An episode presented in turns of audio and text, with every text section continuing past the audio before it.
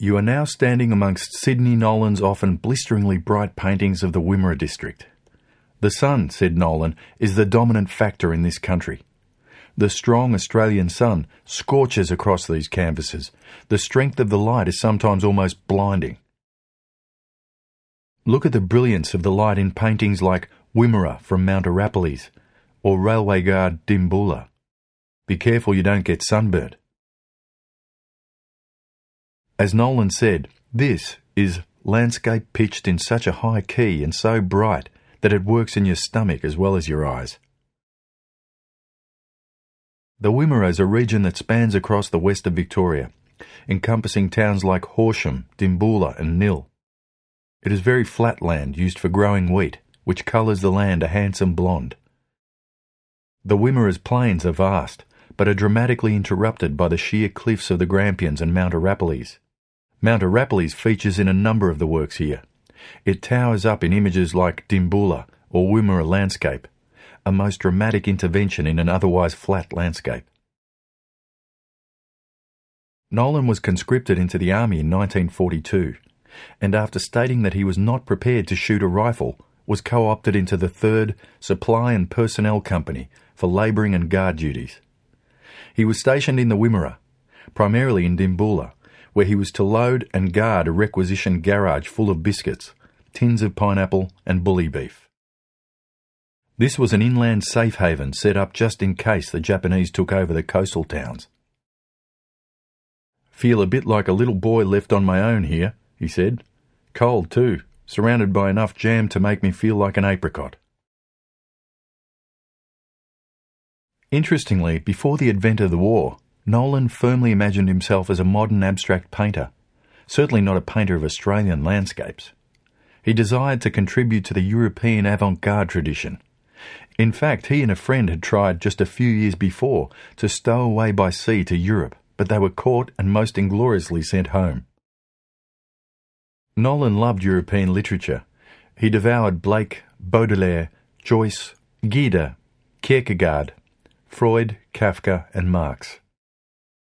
He took to heart this line from Rimbaud's poem, A Season in Hell. We must be absolutely modern. He saw these ideas become manifest in avant garde painters such as Henri Rousseau or Paul Klee and School of Paris artists such as Picasso. However, his desire to be absolutely modern in Europe came to a crashing halt with the advent of World War II. His wartime experiences created a turning point.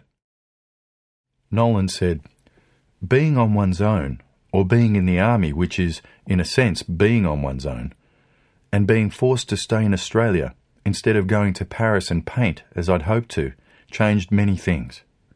I began to forget Paris and modern art. More and more I began to appreciate the reality of my situation. I was surrounded by Australian life.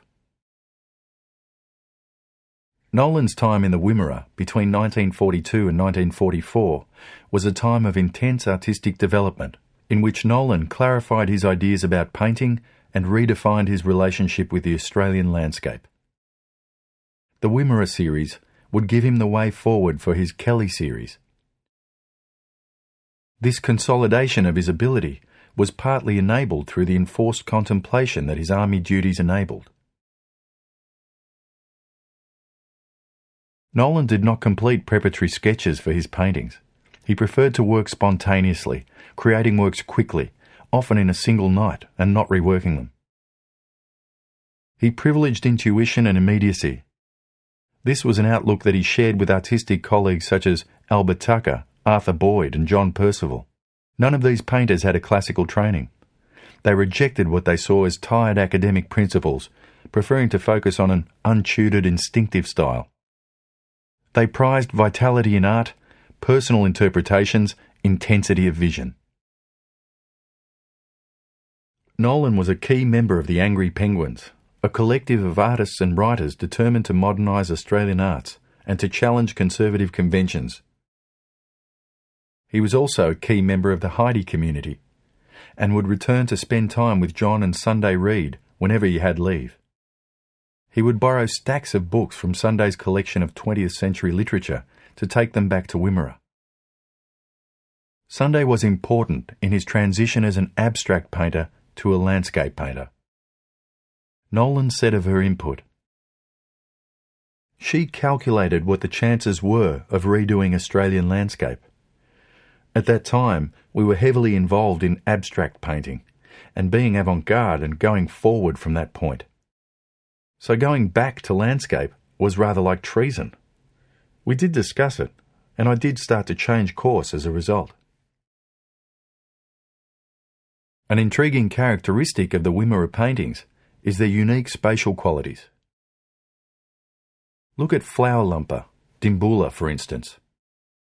This image of a man carrying a bag of flour on his back, a job Nolan would have done often in the army, has been intricately abstracted.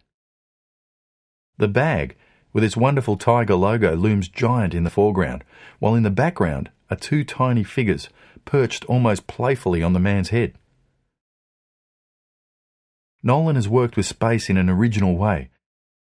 Indeed, in many of these images, the space is ambiguously arranged, sometimes giving a strange floating quality. His ability with colour is also marvellously present in Flour Lumper. Brilliant yellows, reds, and blues leap out of the canvas. Nolan was very specific about the paint he preferred. He used Ripolin, a high grade enamel paint manufactured for use on houses or boats. He attributed almost magical properties to the paint. In the painting Wimmera landscape, the trees are painted with little licks of paint. They seem to flicker. They emit an energy, a rhythm.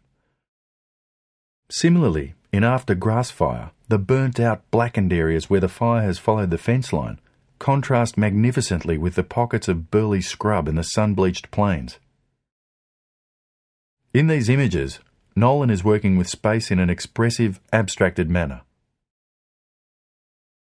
A lovely painting in the series is Dimboola of 1944, a nighttime scene which presents an expressive self portrait of Nolan standing in front of the striking escarpment of Mount Arapiles.